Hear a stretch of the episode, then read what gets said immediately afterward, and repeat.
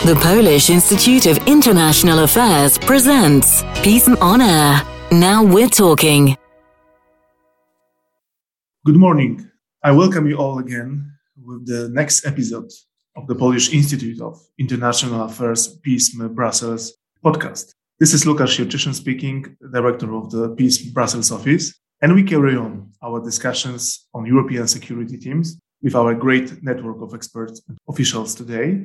It's our great pleasure to have with us uh, Dr. Daniel Szeligowski, who is heading at PISM, uh, its Eastern Europe program. Good morning, Daniel. One more time, a warm thank you for being with us. Daniel um, is an economist and political scientist at uh, PISM, and um, he works primarily on Ukrainian issues. And importantly, together with other PISM analysts, they were in Donbass to observe uh, the development of the conflict uh, in the field. So, Daniel, let's move then directly to, to our current vital uh, topic. What's your assessment on the current military and political situation uh, in Ukraine, which has been facing this major Russian military aggression for the last five days already? What can we expect in coming days, taking into account this heroic determination of Ukrainian defenders and the rising of West's military and economic support for Ukraine? Um, so uh, we often hear in the Western media that no one saw this coming, and I would like to start with uh, underlying very clearly that we saw it, uh, and it actually we expected the Russian military operation against Ukraine, and, and we've been talking about it for quite a long time. Some of us even starting in, in spring 2021 when the first Russian military buildup happened.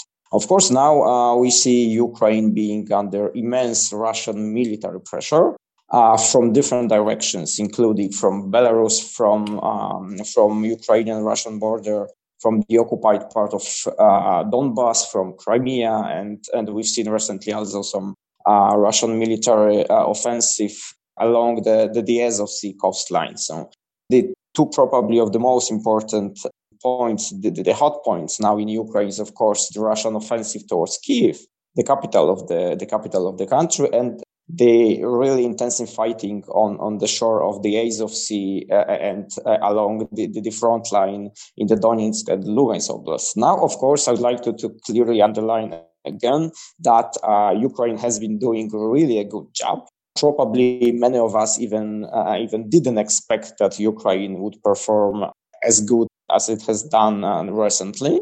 And probably this, this military offensive, which was heading towards Kiev primarily, we saw, uh, uh, uh we recently saw that that uh, probably it would be uh, withheld, at least for, for, for, for, some time, probably for a few hours or for, for a few days. So um, Ukraine has been doing really great, but still, of course, these are only the first days of, of the war and Ukraine needs a lot of Western support to sustain the whole pressure.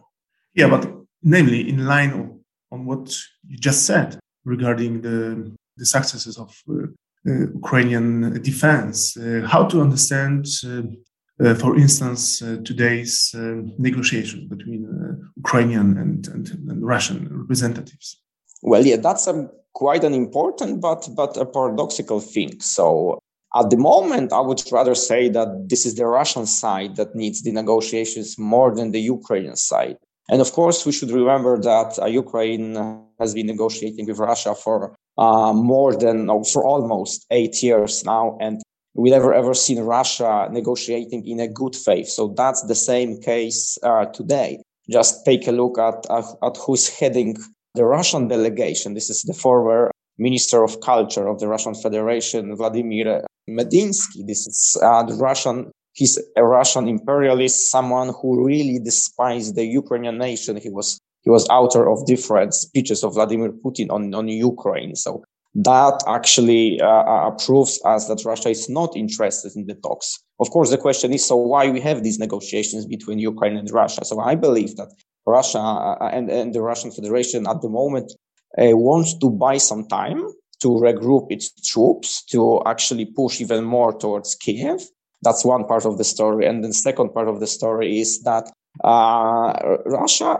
probably didn't expect so so hard sanctions being imposed on them uh, on behalf of the European Union because that's that's the, an interesting thing. So this is, I mean, kind of a, a bluff, the, the, the, Russian bluff. So trying to present themselves as a constructive part to the negotiations, and at the same time pushing, uh, uh, still pushing military offensive on the ground. I do really do hope that the, the Western community would not would not uh, um, believe this Russian bluff again. Okay, we'll come back to to sanctions, but in your view, I think it's it's, it's very important to underline uh, what does Ukraine in military, socio-economic, and political diplomatic terms most urgently need now from its allies, from EU, NATO member states? Of course, the, the, the, the, practical support for Ukraine is now a priority. There will be time in future to focus on reforms, anti-corruption, etc. At the moment, the point is to help Ukraine sustain the Russian pressure and to withhold uh, um, the, the, the military offensive. So, first of all, what Ukraine needs is, of course, weapons supplies. Uh, I'm quite surprised, but I, I, want to say that I'm positively surprised uh, with this recent decision of the European Union to supply weapons partly on the basis of, of this uh, uh, peace facility, European peace facility. That's a great, that's a great news. And of course, uh, we need to do that uh, very quickly because now time is really precious for the Ukrainian side. Apart from that, of course, uh, we really need to support Ukraine economically because we often focus on Russia and on costs that Russia uh, um, that Russia needs to take um, to follow with the offensive against Ukraine. But Ukraine bears heavy costs as well. I mean, it, it needs uh, economic support to sustain its defense. The Ukrainian authorities not only need to defend themselves from the Russian military, but of course they need to take care of the financial system within the country. Here are, some practical some practical uh, proposals. It's like having swap currency swap agreements with the Ukrainian central bank. That's quite an important uh, instrument. Poland was the first one, so of course, right after uh, after the Russian attack, Poland uh, prolonged the, its currency swap with the Ukrainian central bank uh, that was given to Ukraine in 2015. That's that's a great news, of course. And uh, probably we should think now about some debt reliefs for Ukraine as well, because uh, we've been giving Ukraine a helping hand in terms of credits, but that's not a good time to give Ukraine even more credits and to put the financial burden on on, on their budget. So what what Ukraine now needs is actually an economic support in terms of grants. So uh, um, that's that's the, the, another part. And of course, apart from that, we talk about uh, the humanitarian assistance uh, to Ukraine, to, to refugees, but also to people who stayed in Ukraine.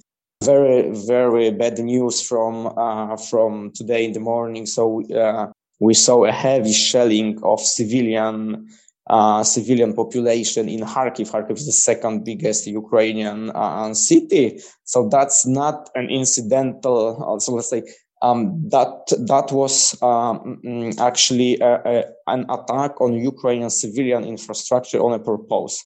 So the Russians are quite frustrated that the Ukraine that, that their military offensive against Ukraine didn't fly, to put it uh, simply. And of course, they are now targeting the civilian infrastructure and the civilians, even the medics. So we really need a, a quick, very quick humanitarian assistance to Ukraine, including the humanitarian corridor. So let women and children uh, fly the, the, the, conflict zone towards the EU countries. Yeah, that's uh, the initiative of, um, of, of the OSCE and, and Poland um, has its uh, uh, chairmanship uh, in this organization. That's the proposal. I think it's, it's, it's very important. You mentioned about the EU support, military, unprecedented support.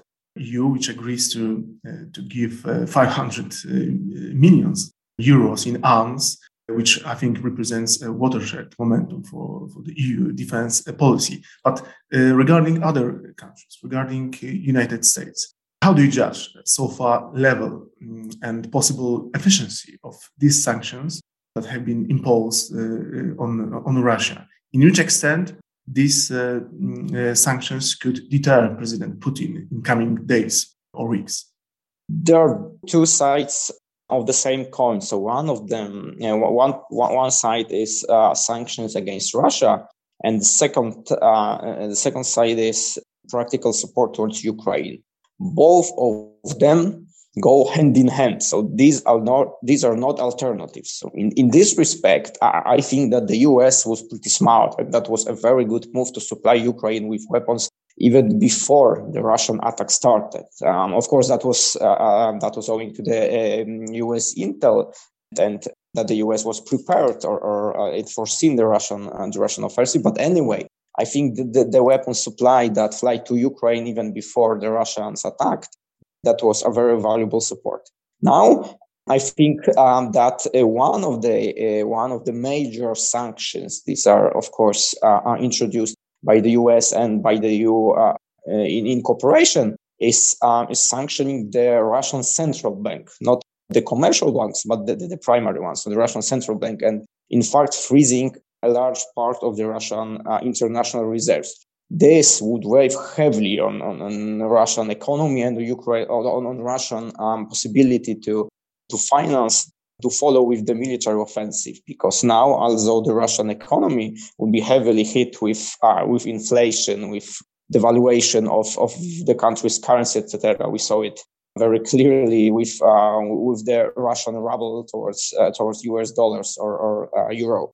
So that was a pretty smart move and i, I think uh, that, that the us support was um, was quite effective. Of course now, if we are talking about sanctions and if we are talking about this practical support uh, towards Ukraine, yet there are some, there is a ground to be optimistic, but, but these decisions being, of course, good, they need to be implemented quickly, immediately, because the weapons supply needs to be, uh, uh, needs to be launched straight now, straight at the moment. Uh, probably some of these weapons are already in Ukraine, uh, we've heard about some uh, some uh, supplies being already in Kharkiv, for example. That's that's a very good news. But uh, anyway, uh, uh, as I said previously, that's just a, a beginning of this Russian-Ukrainian war, and all decisions that we that we are making today they need to be swiftly implemented. There's, no time to to wait. We're talking about precise support from from different um, countries and, and, organizations. And how about Ukraine's dear neighbor. I'm talking about our country, Poland. Uh, how Poland is uh, supporting Ukraine and what kind of help Poland has already been delivered and what can we expect more to come and what is your view what sh- should poland do more well um, now in terms of practical support towards ukraine poland has become a primary destination because the um, the whole weapons delivery actually is, uh, is launched through the Polish territory. We know that the Polish authority agreed to be a, a transport logistic hub for uh, for weapons delivery uh, and to Ukraine. That's a that's a pretty um, let's say extremely important decision. Uh, of course, we uh, uh, we've supplied the Polish government supplied to Ukraine with own weapons deliveries. We know about ammunition and some and some uh, anti-aircraft missiles. Apart from that, we uh, we have had the economic support. I mentioned this uh, currency swap recently, um, but there are uh, um, some different instruments like uh, like practical support in terms of, of reforms, etc. That's that's not so much important at the moment, but it, but it's been actually uh, a lot of that came to Ukraine before um, before the Russians attack. Apart from that, of course, Poland has been a major destination now in terms of uh, accepting Ukrainian refugees. we probably because the, ex, uh, the exact estimates are not known. So we accepted probably more. Uh, the, uh, they've been provided with the humanitarian assistance. We've uh, they can also rely on some uh, practical support in terms of transportation and accommodation in Poland. We've sent to Ukraine at the moment some uh, um, some um, delivery of humanitarian assistance together with our uh, with our other partners. Medical supplies are extremely important. A lot of them coming to Ukraine also from Poland. And I think that different symbolic uh, gestures are um, important in, in, in, this respect as well. For example, that the Polish uh, football national team uh, refused to play against Russia in the qualifications for the World Cup. I think that's an important because we are everyone, uh, uh, uh, we all know how important is football in Poland. And, and actually, there is a strong consensus within the Polish society that a, a very good decision, a very good move, because that's not the time to, to play against Russian bandits.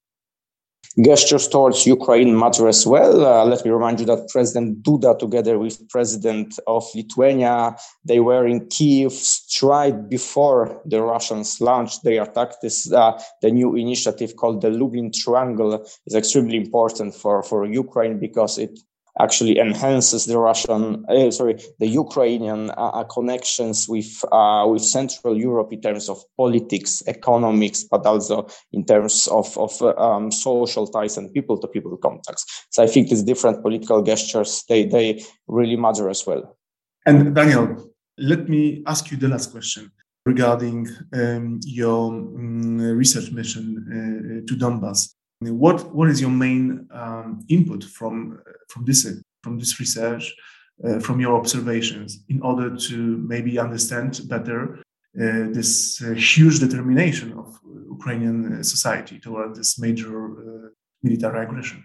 So, of course, we went to Donbass to see the situation on the ground because you can follow the news, uh, you can follow television, the internet sources, etc. But being on the ground always matters, and then you can see much more uh, being there than than being in Warsaw or other capitals in Europe.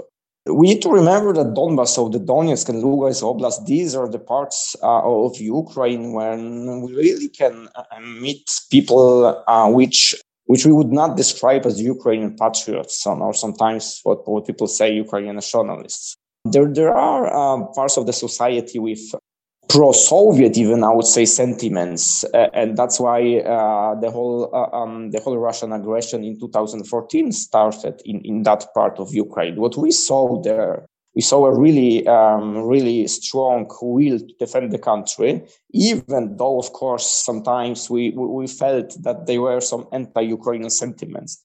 But this does not matter that people like to be a part of Russia, not at all. So we, we really saw the strong resistance and strong strong uh, will to, to defend the country. Probably the whole preparations for the Russian attack uh, could have been launched a bit earlier. I'm not the one to judge whether that was good or, or, or bad preparation on behalf of, of the local authorities. Needs to be clearly stressed is that people like to live in a free and sovereign Ukraine even though they really sometimes feel that the Soviet the, the Soviet times were okay and the social economic conditions were quite okay because this is the prism through which they often uh, uh, see the situation in the country. But they see uh, that, they that they have seen the situation in the occupied territories in the Donetsk and Lugansk Oblast for the last eight years, and then they really, really know what the Ruski Mir, of the Russian world is. That that's only a destruction of the infrastructure, the poor economic, socio-economic conditions, and basically no political and civil freedom. So that's why I think that the spirit of the Ukrainian nation, we uh, we've seen it. Uh, it manifested itself for the for the last five uh, days of, of the strong Ukrainian resistance against Russia there are multiple uh, different proofs already in the internet. Uh, some of them even quite funny, I would say. Although the, the, the whole situation, the war situation, isn't funny at, at, all.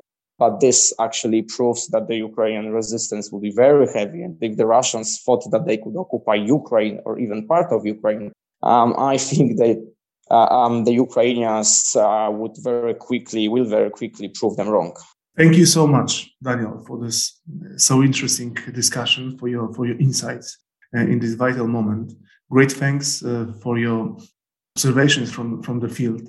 Um, thank you all for being with us. And one more time, I strongly encourage you all to follow us on Twitter, um, mm, Twitter, for the further analysis, events, and podcasts, namely on Russian aggression on Ukraine which uh, we have um, uh, producing all this analysis on, on a daily basis now. So peace with Ukraine. Ukraine, take care and good luck in, in this fight. Thank you. Bye bye.